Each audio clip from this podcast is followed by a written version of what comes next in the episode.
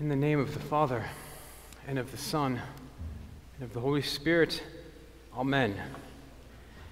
And call no one your Father on earth, for you have one Father, the one in heaven.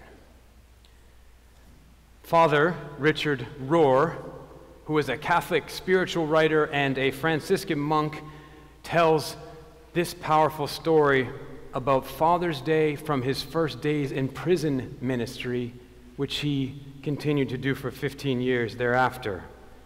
He recalls the first time that Mother's Day came around in the prison.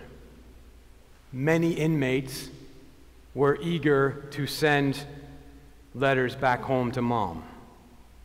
And to help facilitate, Rohr bought boxes and boxes of Mother's Day cards for them to send home. Mother's Day passed, and soon Father's Day was on the horizon. Rohr again bought boxes and boxes of Father's Day cards. However, as Father's Day approached, Rohr found that he still had boxes and boxes of Father's Day cards. He couldn't give them away. And of course, it's because most of the inmates in the prison had no loving father figure to send a card to which Rohr concluded was a main cause of how they landed there in the first place. And the logic is sadly clear. If your first father was cold and abusive and ended up abandoning you, you would expect any other male in authority to do the same. With such an upbringing, it would be quite natural to grow up with great distrust and anger at the world and all authority. Not only that, but this fatherly neglect also has spiritual consequences.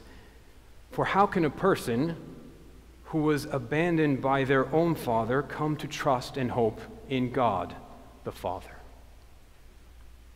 So the consequences of bad fathering are many, such that it not only sadly fills up our prisons, but it fills our society with children who are lacking the basic building blocks of a meaningful life self esteem and trust and commitment and respect. Well, thank God, good fathering can have as strong a positive effect on the world as bad fathering can produce suffering. And today, on Father's Day, I want to encourage and challenge us all, me first, and of course, especially our males, to be a good father figure and role model to whoever you can. If you have kids, yes, of course, start with them. But you can be a father figure to anyone, to our church youth, to young men at your workplace, or to extended family members. And definitely start small because there's nothing formal or fancy about being a good father figure, just like being a good mother. It's all about humble, ordinary tasks done with love. Being a good father is playing Hungry, Hungry Hippos and Pretty, Pretty Princess one more time. Being a good father is sending a prayerful note of encouragement to your godchild. Being a good father is checking in on a young person at work who has posted some dark things on Facebook. It's humble, ordinary work to be a good father, but the sum total of these acts of kindness and love, they build up trust and character and compassion in young people and in our society. And it's by no accident It is humble and ordinary work to be God the Father. He gives the sun to shine, the rain to come, the seed to grow. But by these humble acts, our world is recreated each and every day. And indeed, our good fathering here down below is dependent on our belief in God's good fathering up above. That's what Jesus is saying when he instructs us in today's reading call no one your father on earth, for you have one Father, the one in heaven. Jesus' words here are not meant literally. It's okay to call your dad father. It's okay to call your priest father. It's okay to celebrate Father's Day today. As is often the case, when you take Jesus' words only literally, you miss the great depth behind what he's saying.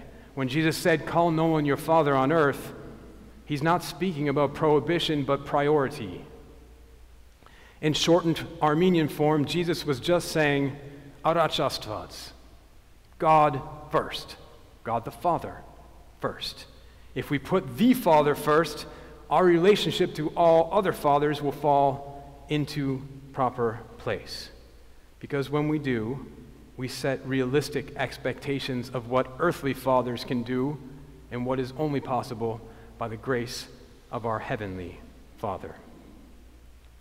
And we need these realistic expectations of who we are as earthly fathers and how dependent we are on our heavenly one. We, we need them because no one wants to be a bad father. I want to play Hungry Hungry Hippos and Pretty Pretty Princess one more time, but sometimes I just can't. I want to be available for every true need of our parishioners, but sometimes I just can't. But Arachastvats, God first, and more specifically, God the Father first. What I can't do, He can, and He has great patience with me and in teaching all of us to keep striving to be the best fathers we can all we can in all the small ways that matter. So when Jesus says, "Call no one your father on earth," he's not looking to cancel Father's Day. He wants to make it much much better. Because Jesus knows that if we put our heavenly Father in first place, this increases and not decreases the love we have as earthly fathers to build each other up in mutual respect. And the Son of God knows, He knows that looking to our Father in heaven, even the most neglected sons and daughters of men have a loving Father to give their gratitude on this Father's Day, now and always.